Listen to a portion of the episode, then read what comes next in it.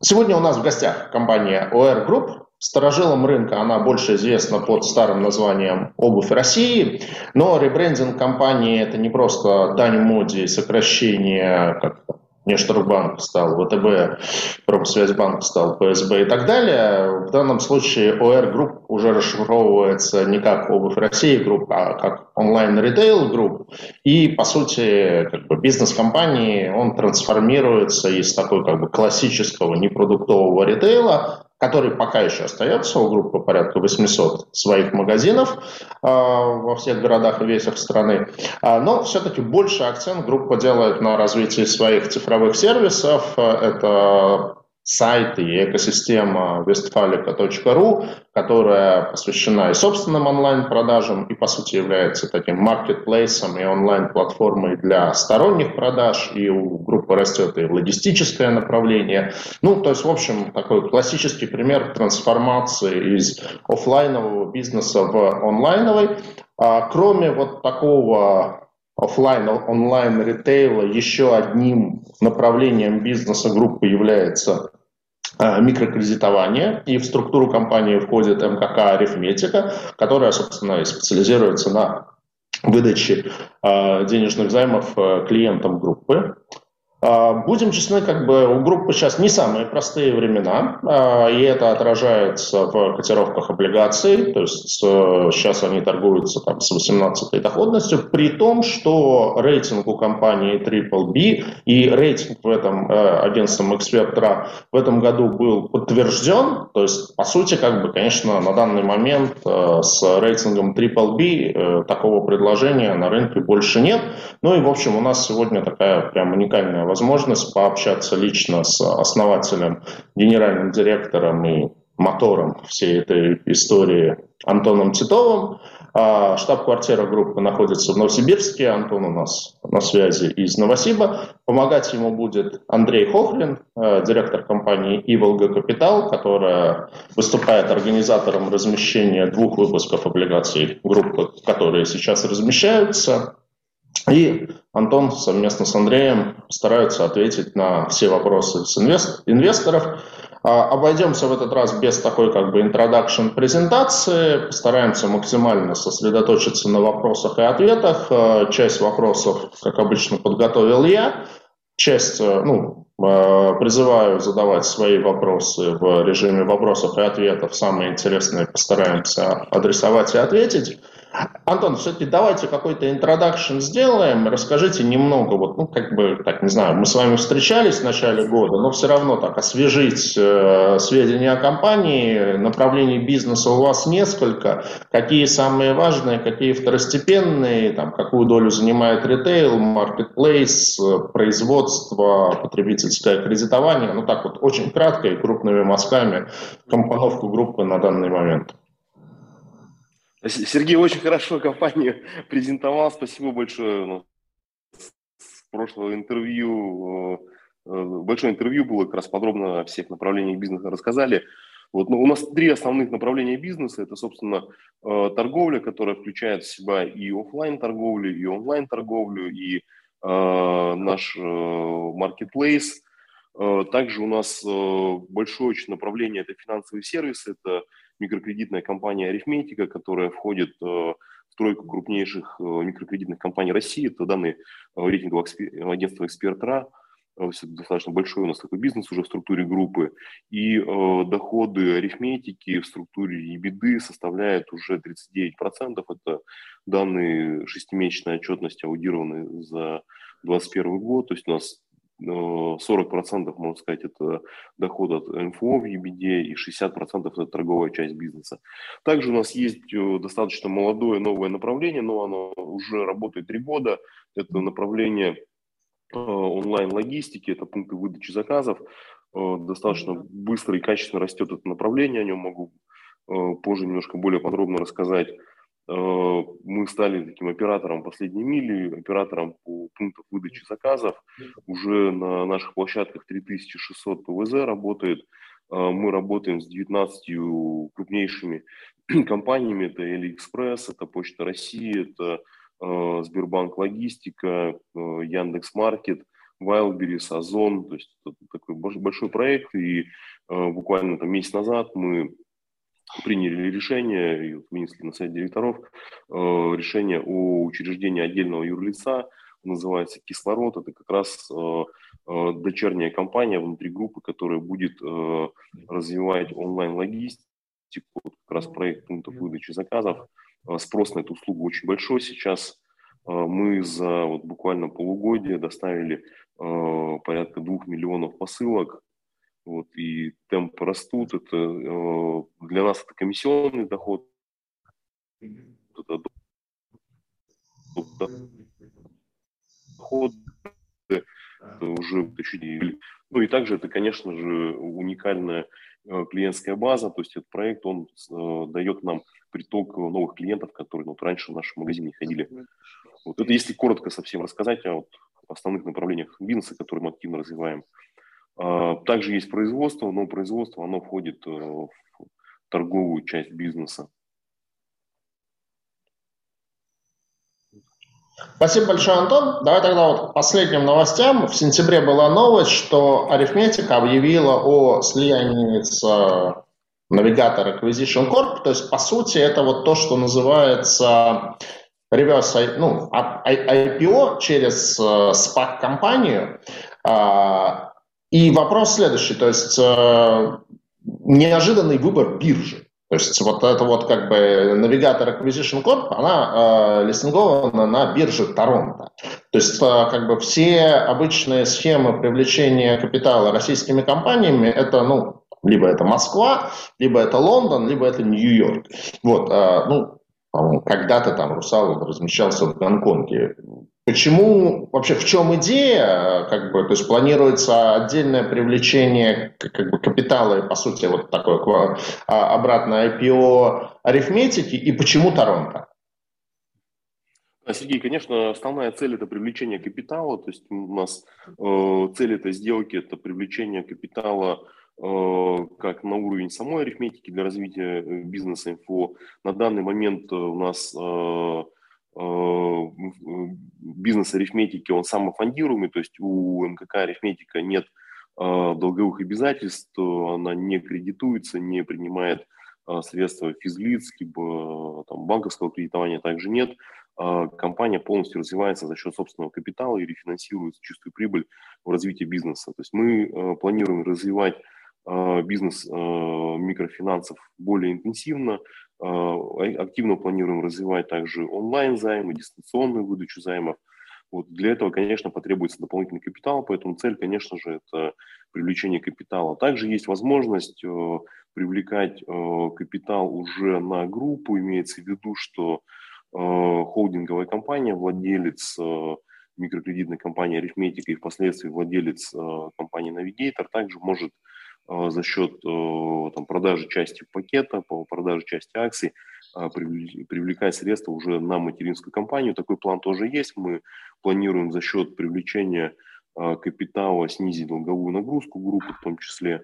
Вот, поэтому сделка реализуется как раз для того, чтобы развиваться не на заемном капитале, а не на заемных средствах, а на акционерном капитале.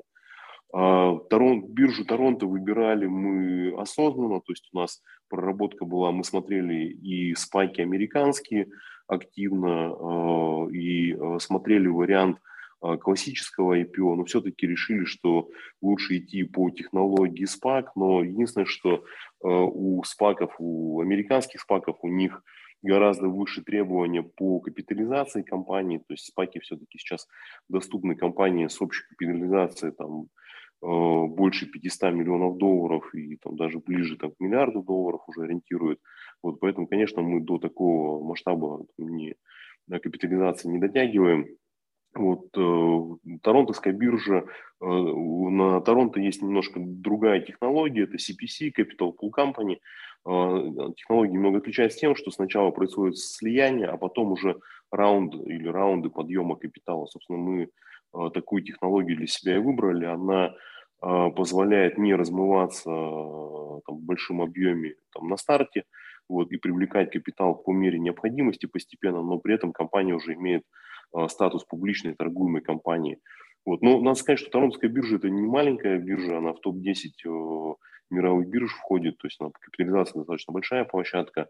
Вот. Также серьезным таким фактором для нас казалось это знание финтеха, то есть на Торонтовской бирже активно торгуются финтех-компании, есть компания схожего профиля с нами, достаточно хорошо торгуются. То есть в целом канадские инвесторы и канадская биржа знакома с этим бизнесом, знакома с финтехом и с инфошным бизнесом, поэтому для нас это определенный комфорт добавило.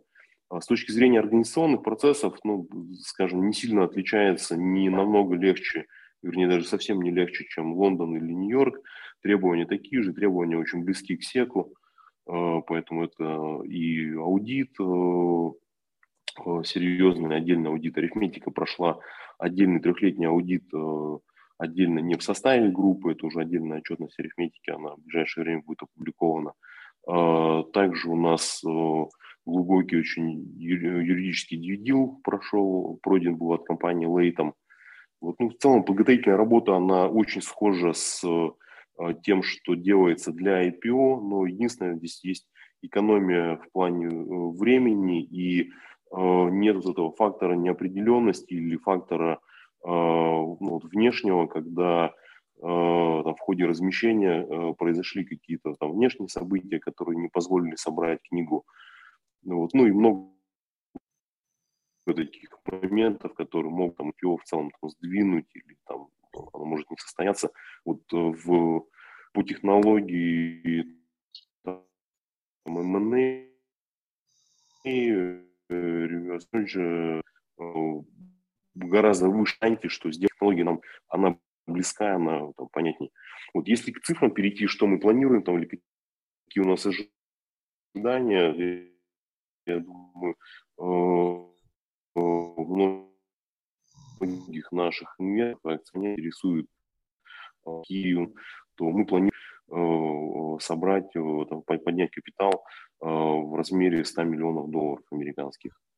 То есть это наш план там, по привлечению капитала в группу, как в арифметику, так и на уровень ПАО РГ. Антон, а какой видите примерно капитализацию арифметики на данный момент?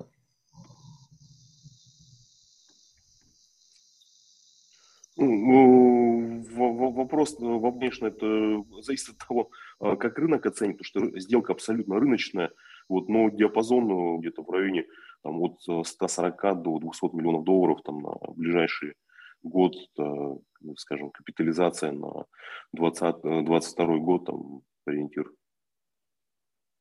Вот. Угу. Ну, надо сказать, что капитализация, Спасибо. стоимость, стоимость арифметики сейчас гораздо выше, чем стоимость холдинга вместе всего. То есть, вот, есть такой момент, собственно, поэтому мы приняли решение выделять отдельно, то есть, да, акционерная компания остается в холдинге, то есть это не за периметром холдинга сделка, это на балансе также ПАО РГ отразятся эти акции. Вот, но вот когда компания там отдельно будет торговаться, и отдельная оценка, она выше, чем у бизнеса, который вот такой сложно составной, из разных элементов, офлайн розница, производство, микрофинансы. То есть, собственно, у нас в ай пи о была сложность как раз презентовать компанию, поскольку, с одной стороны, диверсификация – это очень хорошо, это дает устойчивость, но, с другой стороны, для вот, публичных инвесторов есть ну, некий сложный момент в плане там, правильного оценки, позиционирования компании. То есть, есть отдельно аналитики, подкрывают только офлайн, отдельно аналитики по банковскому сектору, и когда это все в одной единой конструкции, но это достаточно сложно, поэтому мы решили вот идти по пути все-таки такого специализированного, там, специализированного выделения бизнесов. Ну, вы в этом плане, видимо, младшая сестра АФК система, у них ровно та же самая проблема, что у них как бы стоимость частей больше, чем стоимость целого. Это, причем это многолетнее, и это продолжается. Давайте перейдем, наверное, к самым таким острым вопросам по вашим облигациям. Вот то, с чего я начал, что они сейчас торгуются там в диапазоне восемнадцать-девятнадцать процентов, при том, что, повторюсь, рейтинг трипл би, рейтинг в этом году был подтвержден, более того, даже он, по сути, был чуть-чуть повышен, потому что прогноз э, так называемого развивающегося был пересмотрен на стабильный. То есть, ну, развивающийся это не негативный, но, тем не менее, это всегда значит, что что-то там рейтинговое агентство зачем-то смотрит. А сейчас оно ни зачем не смотрит, им все нравится. Но, тем не менее, вот два основных опасения инвесторов в э, ваши облигации, они следующие. Первое – это уровень кредитной нагрузки. Русские. То есть по оценке там, вот, упомянутого «Эксперт РА», он на конец две тысячи двадцатого года был на уровне пять и восемь. Ну, и EBITDA, и долг EBITDA имеется в виду не EBITDA, там за двадцатый год она была да, да, да, да. отрицательная, имеется в виду такая как бы long run EBITDA. Соответственно, вопрос как бы рисков рефинансирования при таком высоком уровне долга, то есть ваши там основные кредиторы это несколько госбанков и есть там некие такие как бы слухи о том, что вот вас эти госбанки прессуют в плане досрочных погашений и, соответственно, как бы у инвесторов есть консерн относительно рисков того, сможете ли вы это все как бы рефинансировать и насколько вот эти риски, они велики. Вот это, наверное, самый важный такой консерн инвесторов относительно о эр Group. И вот хотелось бы вашего и, может быть, Андрея коммента. Да, Сергей, можно я начну, там, Андрей, если что, uh-huh. касательно облигаций добавит. Что касается рейтинга, да, рейтинг был подтвержден, причем это недавно рейтинговое действие проходило, и, конечно, у рейтингового агентства один из там, важных аспектов рейтингования – это отношения с кредиторами и вообще в целом работа с кредитным портфелем. Что касается уровня долговой нагрузки… Крупнее тебя видели. Видно меня, да? Да, тебя видно, я имею в виду презентацию пока выключить, чтобы более крупно. Да, да, да, да, да, да. Вот. Что касается э, долговой нагрузки, то долговая нагрузка, конечно, мы считаем э, сейчас э, достаточно высокая, но это связано в первую очередь с э, такой, ну, с активной инвест-фазой, то есть мы там семнадцатый, восемнадцатый, девятнадцатый год и буквально там до первого квартала две тысячи двадцатого года очень активно наращивали объемы бизнеса, наращивали сеть, и, конечно же, это в том числе и повлияло на рост кредитного портфеля. То есть это ну, была такая трех, трехлетний период очень агрессивного роста компании. Собственно, это и сформировало все долги наши. Вот. Но прошлый кризис, кризис две тысячи восьмого, две тысячи четырнадцатого года нас, конечно, научил очень... аккуратно и, и качественно выбирать э, кредиторов. То есть у нас сейчас основные кредиторы это только госбанки, это три госбанка, это вэ тэ бэ, э, Промсвязьбанк и Сбербанк. То есть крупнейшие банки, крупнейшие кредиторы. Вот, соответственно, у нас э, э, за счет работы с госбанками есть возможность э, э, работать с длинным долгом. То есть у нас линия это в среднем три-пять лет, вэ тэ бэ это пятилетняя линия. Достаточно хорошие, стабильные отношения, многолетние, качественные. Вот. И, собственно, у нас там других банков сейчас в портфеле нет. То есть были э, небольшие частные банки, которые мы еще в девятнадцатом, там, в начале двадцатого года выпустили из портфеля. Поэтому сейчас ситуация очень стабильная в плане работы с банками. И в двадцатом году, когда э, наступила пандемия, то есть мы смогли договориться с всеми кредиторами, с тремя госбанками о изменении ковенантного пакета, о облегчении ковенантного пакета. И эти договоренности, они сейчас действуют и распространяются на следующий год. Поэтому здесь достаточно стабильные у нас отношения. Ну, вот, поэтому здесь какой-то там причины для такого большого беспокойства я не вижу. Антон, что касается а вот облигаций, там... Ну вот вопрос, который в ленту пришел от одного из зрителей, что у вас, если брать первое полугодие, у вас там произошло еще увеличение кредитной нагрузки, но, правда, оно такое не очень значительное, и при этом у вас произошло определенное перераспределение, то есть на три миллиарда снизилась краткосрочная задолженность и увеличилась долгосрочная, то есть это, это результат какой-то вот такой, ну не знаю, не реструктуризации, но вот такого удлинения. Да, а... удлинения, то есть были... были, были... Был, были и перекредитования, были линии, там в рамках действующих линий были просто выбраны более длинные транши, то есть поэтому удлинение долга оно, да, произошло по действующим линиям. Еще же облигации были привлечены в начале года. Да, и, и что тогда, и долгосрочные облигации, да, тоже. Ну, я, позвольте, тогда по облигациям скажу, как я вижу происходящее. Вот. Андрей, а, ну, тут ну, на самом деле... просто отдельный вопрос, может, мы тогда чуть-чуть подождем и, и потом, ну, или как хочешь. А давайте сейчас, но он объективно важный. На самом деле, основные наши зрители, я думаю, это те, кто как раз покупали облигации. Вот. А, ни для кого не секрет, что в октябре облигации были переведены в сектор повышенного инвестиционного риска. На самом деле Мосбиржа к этому шла давно, причина очень понятная, потому что сейчас все МФО торгуются в этом списке. Вот. И, в общем, вопрос, когда туда попадет о эр Group, это был вопрос времени. Вот. Это время в октябре состоялось, оно попало, как мне кажется, на очень плохой рынок, ну плюс к этому тут еще у нас нет какой-то особо позитивной отчетности, соответственно, оно запустило механизм выхода, э, как мне кажется, из двух выпусков ряда участников. Я, как сказать, я затрудняюсь сказать, кто именно там выходил, но э, это такой более-менее массированный выход. Причем параллельно э, мы запустили, параллельно с этим запустили выпуск облигаций с купоном двенадцать и шесть, который разместился на сорок процентов, при том, что там уже все падало. Вот. А поняв, в общем, что мы ошиблись с рынком, стали параллельно запустили выпуск меньшим объемом и с большей ставкой тринадцать и пять, который на сегодняшний день, ну, разместили, вы запустили полторы недели назад, получается, на сегодняшний день он размещен почти на треть. Ну и, в принципе, как бы мы такие две реальности наблюдаем альтернативные. С одной стороны, это такой... явный негатив на сегодняшний день в четырех выпусках, даже я бы сказал, наверное, в трех выпусках, потому что один из них там перед амортизацией сейчас, да, он особо уже в цене не падает, он начал подрастать. Вот. А с другой стороны, худо-бедно идут размещения текущих выпусков, и они идут на самом деле достаточно быстро, потому что рынок, ну, не, не вам говорить, какого он сейчас состояния, да, при этом, как бы там ни было, за месяц компания привлекла почти четыреста пятьдесят, ой, ну да, почти, чуть-чуть больше четырехсот миллионов рублей. Получается, что даже вот если мы смотрим гашение облигационное, которое есть на четвертый квартал, они уже перекрыты этим, вот, этим привлечением. И вот, ну, как мы с Антоном общались на тему а, дальнейшего привлечения в этом квартале, я весьма пессимистично оцениваю рынок. Вот.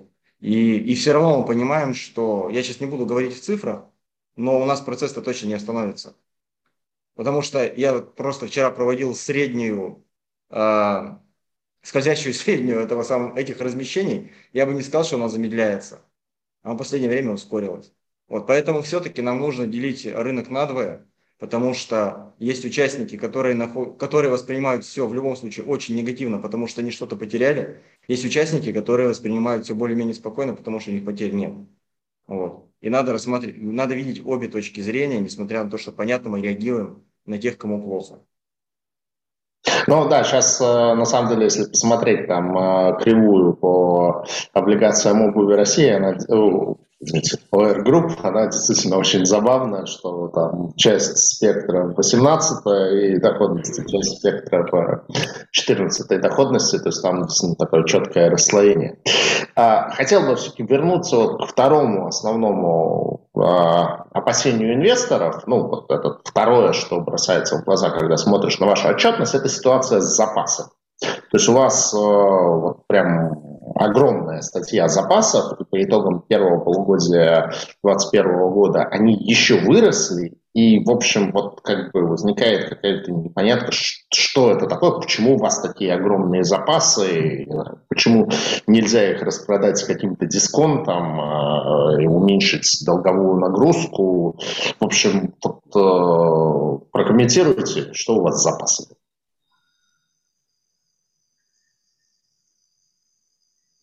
Да, ну, запасы выросли, на самом деле, не на большой объем, и э, рост запасов сейчас не идет, э, в основном, ну, вернее, он идет только по э, программе э, «Продаем», по платформе «Продаем», то есть так называемые э, мягкие запасы, то есть реализационные запасы, которые мы не фондируем, то есть и вот эта часть запасов, она и дальше будет прирастать, но при этом уменьшается доля собственных запасов, которые составляют наш оборотный капитал.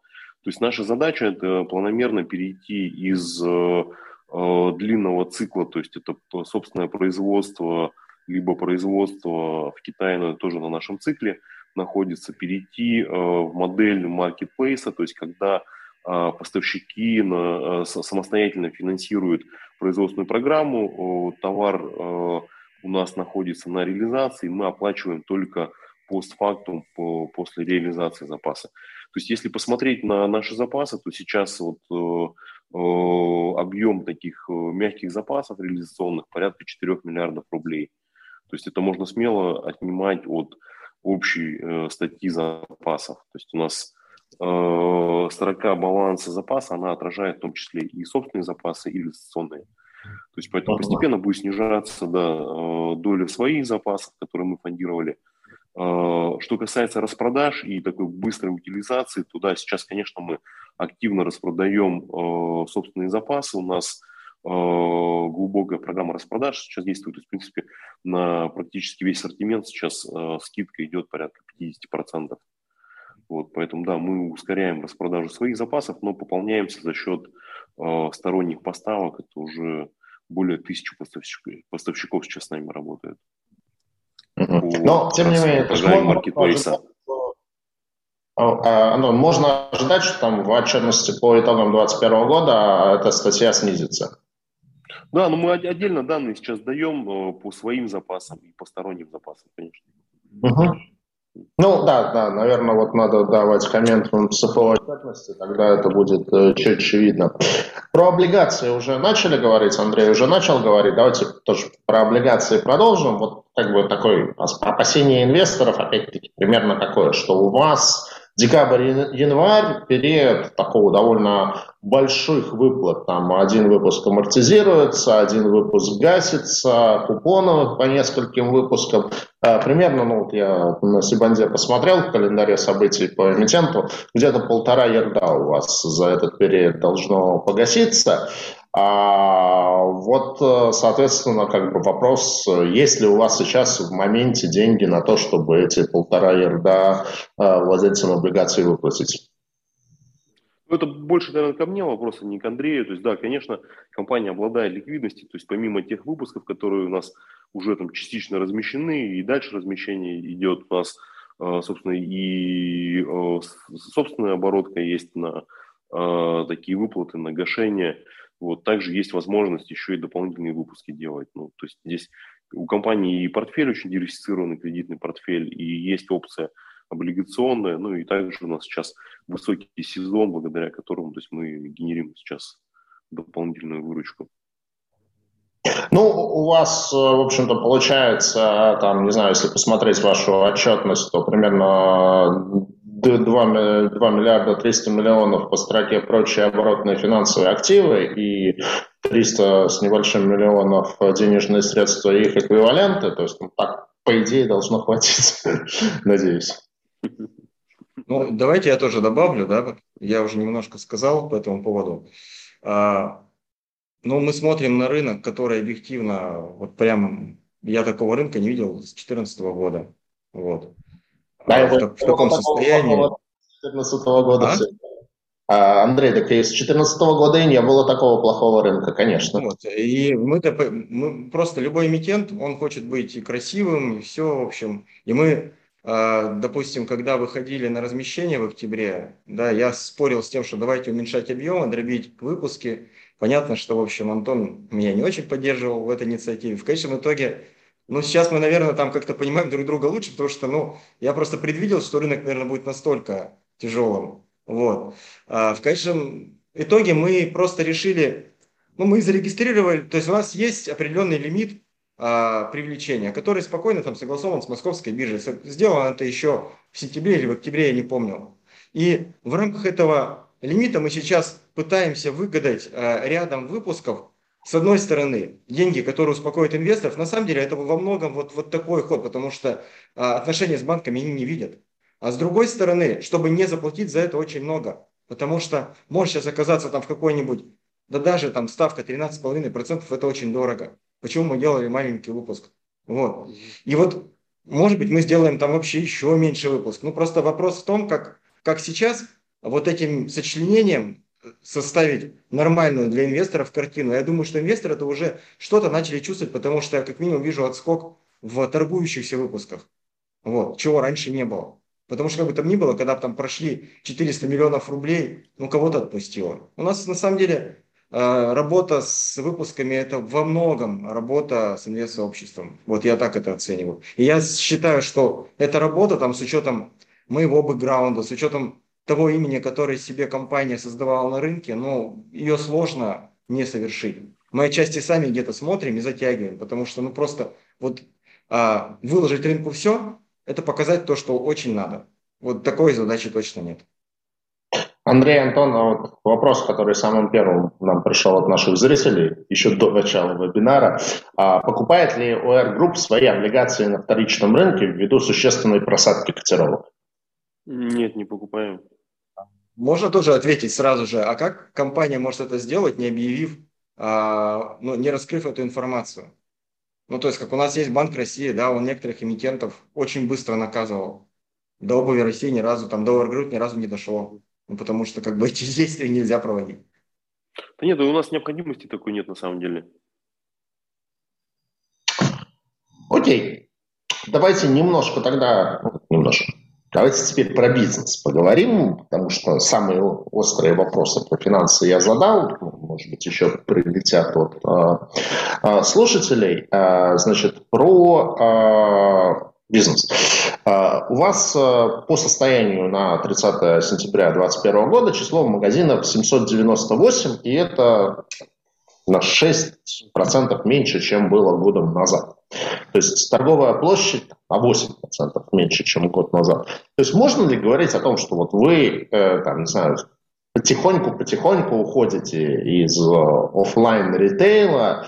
Или, то есть это вот прям уход, и он дальше продолжится, это будет меньше-меньше-меньше? Или вот вы там подсократитесь, оптимизируетесь и будете продолжать деятельность офлайн-ритейла, э, как бы сочетая ее там с онлайном?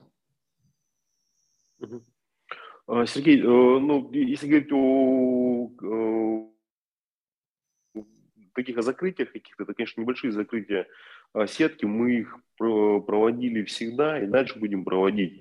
Просто в том же самом там, семнадцатом, двадцатом, девятнадцатом годах это было незаметно, поскольку очень большой объем вновь открываемых магазинов был. То есть мы каждый год, там, раз в полгода, в конце сезона, делаем небольшую чистку сети, и магазины, там, которые более слабые по показателям, мы закрываем. Просто раньше это компенсировалось, опять же, такими бурными открытиями, и там, никогда это не было заметно. Даже если брать там две тысячи восемнадцатый год, то мы гораздо больше магазинов релоцировали, закрывали, то есть восемнадцатый, девятнадцатый год уже самый. Поэтому сейчас там объем э, магазинов, которые мы закрыли, он на самом деле незначительный, меньше, чем в прошлые года, просто новых открытий не было. Вот, к вопросу о том, будем ли мы постепенно-постепенно уходить там, из офлайна в онлайн, э, нет, мы будем развивать онлайн э, и будем задействовать, и сейчас задействуем активно ту инфраструктуру, которая уже создана. То есть для нас сейчас немножко логика поменялась нашей розницы, и вот э, тот процесс трансформации, который мы в две тысячи двадцатом году запустили, он примерно займет еще где-то года два, это как раз интеграция наших магазинов, э, активная интеграция в онлайн-торговлю. То есть это и проект пункты выдачи заказов, который реализован на базе наших магазинов, и который дальше пойдет уже вовне, то есть не только в нашей сети будет работать, но активно будет развиваться по франшизе.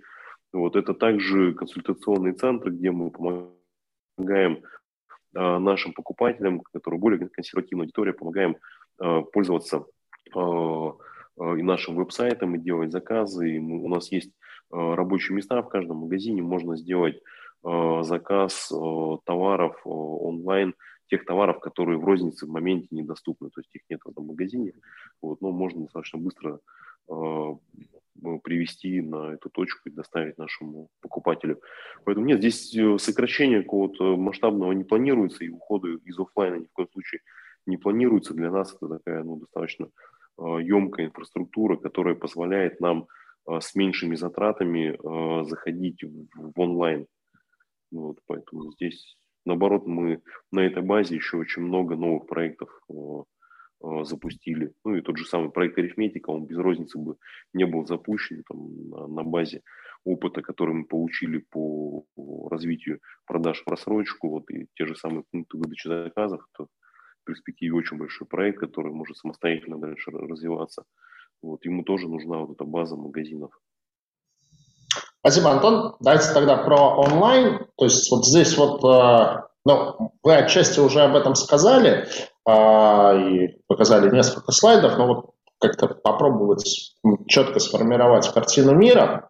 То есть у вас есть некая платформа под названием «Продаем», продаем.рф.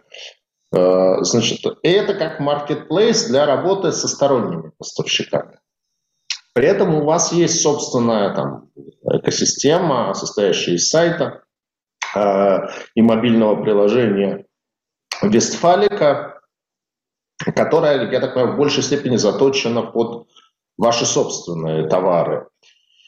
То есть вот как вы, то есть каково ваше вообще видение? Не знаю, вы хотите конкурировать с Яндексом или там с Озоном, Ламода, Wildberries? Вот с кем по бизнес-модели можно вас сравнить в этом плане, и насколько у вас это успешно получается? То есть вот мои аналитики мне дали данные, что по итогам девяти месяцев две тысячи двадцать первого года выручка маркетплейса выросла в два раза и превысила, ну, примерно полтора миллиарда рублей. Как дальше вы прогнозируете рост этого направления? То есть так вот немножко по полочкам разложить вот это «Продаем», «Вестфалика», с кем вы конкурируете и как, какой прогноз роста этого бизнеса? В больших игроках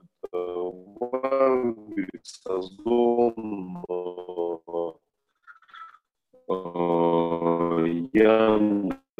Там, конечно, мы э, не смотрим там, на, э, на, на этих игроков как на своих конкурентов, они уже очень далеко ушли, масштабный уже бизнес достаточно, и э, очень много там, инвестированного в этот бизнес. Вот здесь больше речь идет о кооперации, то есть у нас есть онлайн-витрина и на Wildberries, и онлайн-витрина на Озоне, а точно так же мы кооперируемся э, в плане э, логистики, пунктов выдачи заказа и с Яндексом, и с Озоном, и с Wildberries. Здесь, здесь больше задача все-таки за счет кооперации наращивать свои объемы. Вот как маркетплейс, если смотреть Westfalica точка ру и приложение Westfalica, то, конечно, это больше такой нишевой маркетплейс для более старшей аудитории, и мы как раз, имея тут большой опыт работы с э, э, консервативной аудиторией наших магазинов, мы как раз и разрабатываем сервис, который, скажем, ближе вот для этой аудитории. Вот. Если говорить о универсальных таких маркетплейсах, то здесь, конечно, уже, наверное, рынок поделен между там, двумя-тремя крупными игроками, крупнейшими игроками, там, AliExpress надо еще не забывать. Вот. Но есть всегда место для нишевого игрока, и здесь мы ориентируемся как раз на определенную аудиторию по возрасту, по пользовательскому опыту и как раз возможность вот, контактировать с нашими магазинами, получить дополнительный сервис, консультацию, э, там, помощь там, в оформлении заказа. То есть это все создает определенные преимущества для работы вот, с такой, с более консервативной, там, старшей аудиторией. Собственно, и выбор товаров, и набор товаров, он тоже этим же продиктован. То есть у нас больше пользователи это женщины, то есть восемьдесят процентов покупателей это женщины и э, более старшего возраста. Вот, поэтому здесь онлайн, именно в этой части, как маркетплейс, э, будет развиваться как такой, ну, больше нишевой продукт э, с большой кооперацией с крупными игроками. Вот, если говорить о, ну, отчасти, да, для более женщин более старшего возраста, так сказать. Вот. Если говорить о, о проекте «Продаем», такой очень успешный проект, касался, мы его запустили там, в конце там, декабря две тысячи девятнадцатого года. В полной мере он заработал только уже во втором полугодии две тысячи двадцатого года. То есть проект достаточно молодой, новый. Это проект как раз онлайн-площадка для поставщиков, как раз для работы с нашим и с офлайном, и также с нашим онлайном. То есть онлайн, вот если говорить о востребованности офлайн проекта, то здесь как раз очень много поставщиков, которые пользуются нашим онлайн-решением для того, чтобы выбрать какие-то наши сетки. А нужна определенная география, где нет дистрибьюторов или где нет там покрытия профильной сетью. Вот, ну, так много очень игроков на Дальний Восток часто выбирает и там тестирует спрос на Дальнем Востоке, поскольку там нет партнеров, допустим. Вот здесь мы даем достаточно гибкие условия для работы с нашей сетью. У нас сейчас более тысячи поставщиков с нами работают по этой системе. Вот, можно выбирать как регионы, также управлять самостоятельно ценой, наценкой, там, локациями этого товара. Вот, уникальный проект, очень клево наращивать. Ну, кстати, надо сказать, что доля продаж сейчас товаров, которые поступают через проект «Продаем», уже сорок процентов достигла. Это уже очень существенно. Угу. Спасибо.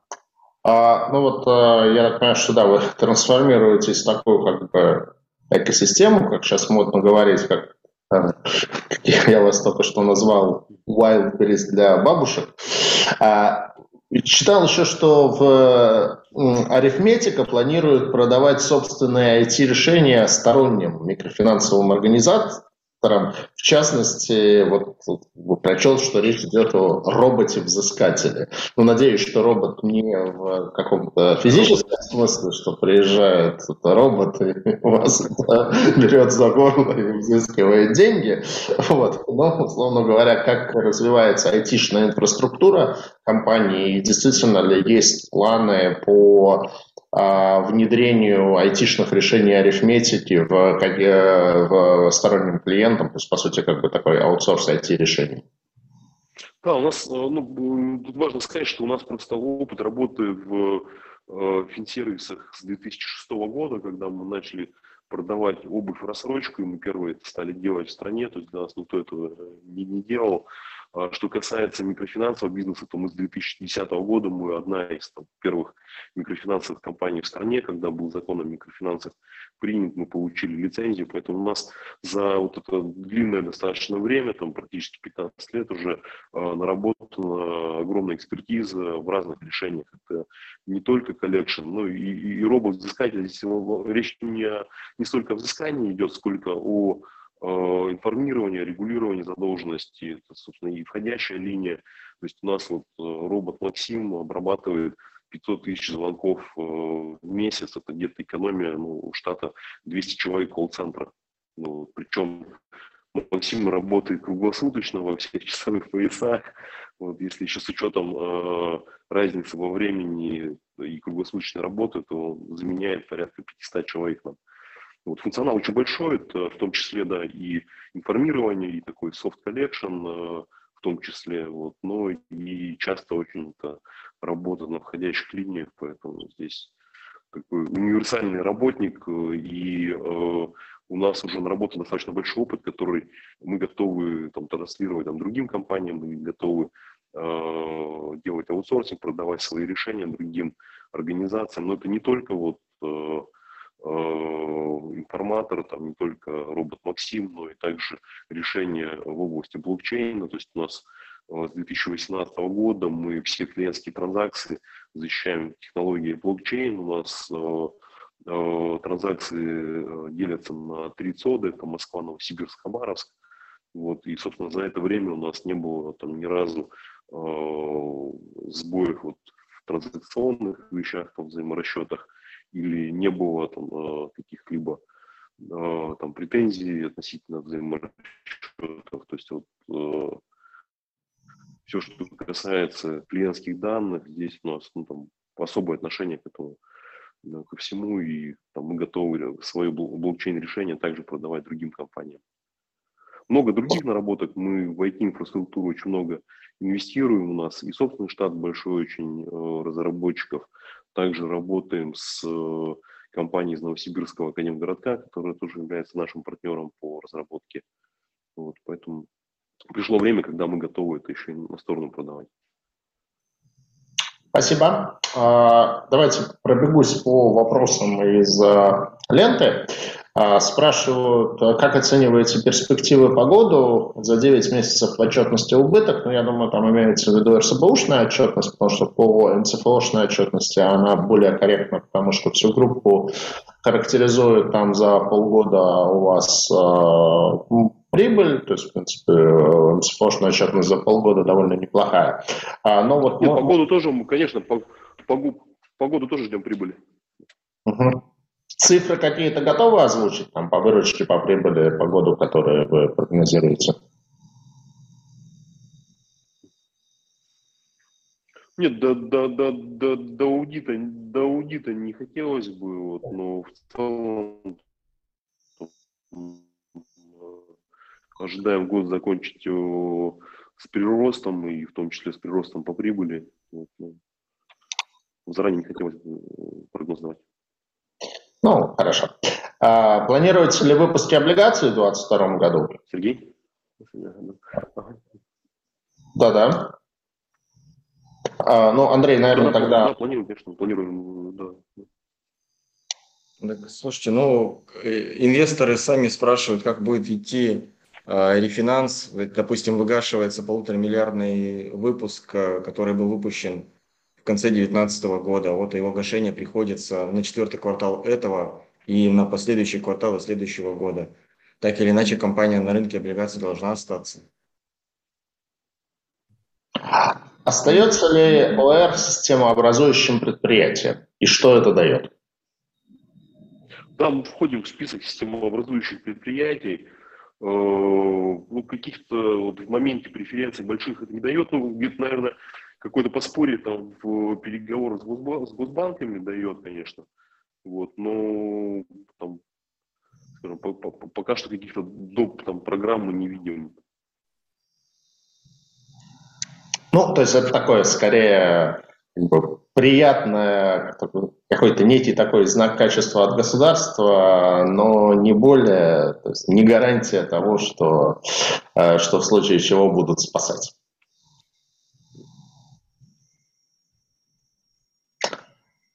А, так, еще один вопрос. А, является ли онлайн-бизнес рентабельным, если его рассматривать как отдельный бизнес-юнит? То есть с учетом издержек на разработку и поддержание инфраструктуры. Какой уровень EBITDA от этой части бизнеса в таком рассмотрении? Ну, выделить отдельно онлайн в расходах достаточно сложно, имеется в виду отделить от торгового бизнеса, но все-таки это в структуре торгового бизнеса все находится, но я хочу сказать, что у нас нет чрезмерных затрат на развитие онлайна в том плане, что мы разработку большей части ведем самостоятельно.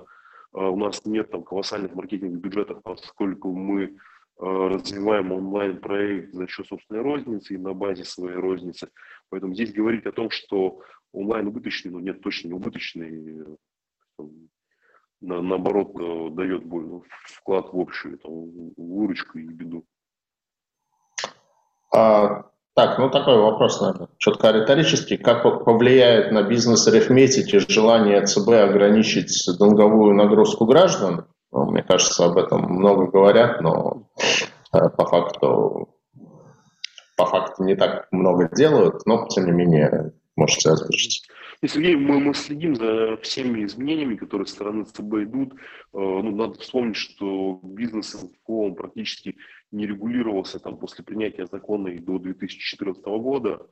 То есть с две тысячи четырнадцатого года ЦБ стал регулятором микрофинансового рынка. Вот, поэтому, конечно, изменения там, достаточно масштабные проходили с две тысячи четырнадцатого года, там, буквально каждые полгода-год. Это снижение ПСК, это и, там, много нововведений, это изменение отчетности, переход на банковский план счетов. Ну, то есть очень много было сделано. Вот, я считаю, что это исключительно позитивные все действия, поскольку рынок стал прозрачным, рынок стал предсказуемым, понятным. Да, какие-то компании не смогли там встроиться, не смогли работать с другим уровнем маржи, вот, но в целом рынок стал более профессиональным и, скажем, более правильно стал работать. А, позвольте, я добавлю, просто собственно, у нас сейчас много... же ограничения тоже действуют, то есть мы... Да. Антон? Если позволишь. Да, Андрей, да, да, да. Мы просто много имеем дело с микрофинансовыми компаниями, причем с топами. И реакция их на инициативу ЦБ о снижении предельной ставки кредитования, кредитования, она, мы ее видели. В общем, я не скажу, что она кого-то сильно обрадовала. Вот. Опять же, есть предположение, что ПСК будет понижена с одного процента в день до ноль целых восьми сотых процента, а все-таки арифметика, она работает не в коротких займах, где действительно подобные проценты, а это рынок рассрочки, это длинные займы, но просто, скорее всего, ну, как портфель не достигает этой ПСК в принципе, как это может отразиться? У нас порядка ноль целых четыре десятых сейчас средняя ставка, если в день говорить, то есть мы в два раза ниже ПСК сейчас. Спасибо. А, Антон, а в каком году компания планирует выйти на уровень выручки и прибыли две тысячи девятнадцатого года? Ну, я думаю, это двадцать второй — двадцать третий год, то есть в ближайшие два года. Спасибо. А, наверное, давайте заключительный вопрос. То есть вы в бизнесе с две тысячи третьего года, восемнадцать лет, можно сказать, совершеннолетие. Я на два года вас опередил, у меня двадцать лет в этом году было бизнесу Сибанда. А, и, соответственно, мы с тобой на нашем жизненном бизнес-пути насмотрелись много разных кризисов, и общеэкономических, и на уровне наших компаний, там, восьмой год, и четырнадцатый год, и микрокризисы. Вот для тебя, понятно, что вот у о эр Group сейчас такая достаточно непростая ситуация, поэтому спасибо, что нашел время вот пообщаться с нами, ну и, соответственно, через нас там, со своими текущими и потенциальными инвесторами. Вот для тебя сейчас чем вот текущая ситуация отличается от предыдущих кризисов? Как там ты проходил предыдущие кризисы? Ну и так, не знаю, если вкратце, дальнейшие цели и планы, вот когда там потушите пожар, там, э, разберетесь с задолженностью, там, доходности бандов вернуться туда, где трипл би должен торговаться, вот такие стратегические планы на будущее, там, на три-пять лет вперед. Сергей, если говорить про две тысячи восьмой — две тысячи девятый год, то как раз мы познакомились тогда э, на рынке еще векселей, то есть еще был вексельный рынок до облигаций. У нас как раз в две тысячи восьмом году очень большая была вексельная программа, там порядка семьсот миллионов рублей. Но для того масштаба бизнеса обуви России тогда, конечно, это колоссальная была сумма. И самое страшное, что это очень короткий долг был. Это шесть-девять месяцев был долг. Вот, и когда рынок рухнул, это все, конечно, к выплате пришло. Вот, мы э, полностью рассчитались, по векселям рассчитали срок. Вот, правда, это очень так тяжело было сделать. Э, э, там, скажем, ну, такого напряжения, конечно, я еще не испытывал, как в две тысячи восьмом — две тысячи девятом году. Вот, но тот кризис мы пережили, мы из него достаточно успешно вышли. И надо сказать, что в две тысячи восьмом — две тысячи девятом году, то есть вот, ну, каждый кризисный период, это и четырнадцатый — пятнадцатый год, и двадцатый год, каждый кризисный период у нас появлялись абсолютно там новые решения, которые меняли там в корне вот, деятельность компании. Там, две тысячи восьмой — две тысячи девятый год нас вынудил... То есть в чем схожесть всех кризисов? То есть понятно, что причины разные, но схожесть, она определенно есть. Это падение спроса, это девальвация рубля и это кризис ликвидности. То есть как только начинаются какие-то кризисные явления, то банки, инвесторы стараются ликвидность всю забрать, поскольку ну, страшно этот период. Вот, собственно, в восьмом, девятом, пятнадцатом, двадцатом все то же самое происходило. Вот, в две тысячи восьмом мы отреагировали там, на снижение спроса тем, что запустили собственный продукт рассрочка, то есть мы стали самостоятельно фондировать наших клиентов, активно развивали этот проект на протяжении нескольких лет, и впоследствии это еще переросло в очень большой микрофинансовый бизнес, то есть если бы мы в две тысячи восьмом году в кризис не стали заниматься рассрочкой, то сейчас у нас не было бы микрокредитной компании «Арифметика», которая там в топ три российских микрокредитных компаний входит.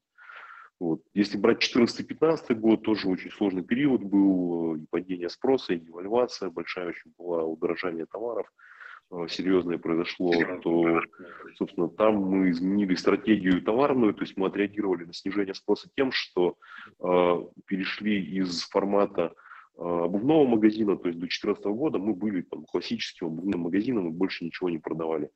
что уже вот там с пятнадцатого года мы стали продавать и верхнюю одежду, аксессуары, там такой расширенный ассортимент, fashion retail. И в семнадцатом году еще смогли сделать после кризиса, ай пи о и э, достаточно большую такую инвест-программу реализовали. Вот. Если про двадцатый год говорить, да, там причина кризиса совсем другая, пандемия, никто к этому не готовился, там четыре месяца вся сетка по стране была полностью закрытая, ну, вот к этому, если честно, там, ну, подготовиться как-то тяжело. Вот, но мы сконцентрировались на тех же самых проблемах, это снижение спроса, вот мы пошли в формат универсального магазина, то есть мы отошли от концепции фэшн-ритейла и стали развивать универсальный магазин, сделали собственную платформу закупочную, поменяли идею э- э- формирование ассортимента, там перешли от э, производства такого, то есть сто процентов производим сами и длинный цикл, э, формат э, маркетплейсов, как работает, тот же самый Wildberries, Ozon, это предоставляют свои мощности торговые производителям, поставщикам, но при этом не участвуют там, в цикле производственном этих товаров. Вот, собственно, это тоже то, что мы сейчас реализуем. Понятно, что этот эффект не может дать мгновенно, то есть мы в двадцатом году только стали это запускать все, двадцать первый год реализация этой идеи, но в ближайший там год-два эта идея, она кардинально там в лучшую сторону изменит наш бизнес. Вот, поэтому в каждом кризисе мы находим какие-то очень уникальные решения, которые, ну, сильно меняют компанию. Вот, поэтому я могу сказать, что каждый кризис сделал нас намного сильнее. Вот. Конечно, удобно там, двадцать лет заниматься одним и тем же бизнесом, э, не меняя стратегию, не меняя продукт, вот, но рынок не разрешает так работать, поэтому постоянно меняемся. Ну, да, в общем, как бы... Это старые банальные истины, все, что нас не убивает, делает нас сильнее, а кризис – это всегда еще и окно возможностей. То есть, ну, например, там, Сибонс в эпоху пандемии, мы придумали формат этих онлайн-семинаров, и еще там, за этот год мы их, наверное, чуть ли не под сотню провели с разными эмитентами. У нас осталось очень много неотвеченных вопросов, но вот мы договаривались с Антоном и с Андреем по продолжительности вебинара, чтобы уложиться в час, и вот мы как раз в него сейчас уложились, с учетом того, что мы позже начали. Поэтому не знаю, Антон, я, может быть, с тобой отдельно сконтактирую, может быть, мы из неотвеченных вопросов какие-то выберем и, там, не знаю, адресно просто сделаем рассылку по участникам вебинара с, да, от... конечно, конечно. с ответом на неотвеченные вопросы, ну, потому что, как бы, действительно, вот я просто вижу, что у нас тридцать два вопроса пришло, а ответили мы, там, не знаю, максимум на десять. Спасибо огромное всем, кто в вебинаре принял участие. Антон, желаю, как бы, удачи в прохождении непростого периода деятельности компании. Я тебя знаю вот, да, с очень давних времен и как бы чисто по-человечески в тебя верю и верю, что у тебя все получится. Андрей, желаю, чтобы, несмотря ни на что, находили спрос и привлекали инвесторов в облигации. Ну и уверен, что до новых встреч в онлайне и в офлайне. Спасибо, Сергей, спасибо. Спасибо, спасибо тебе.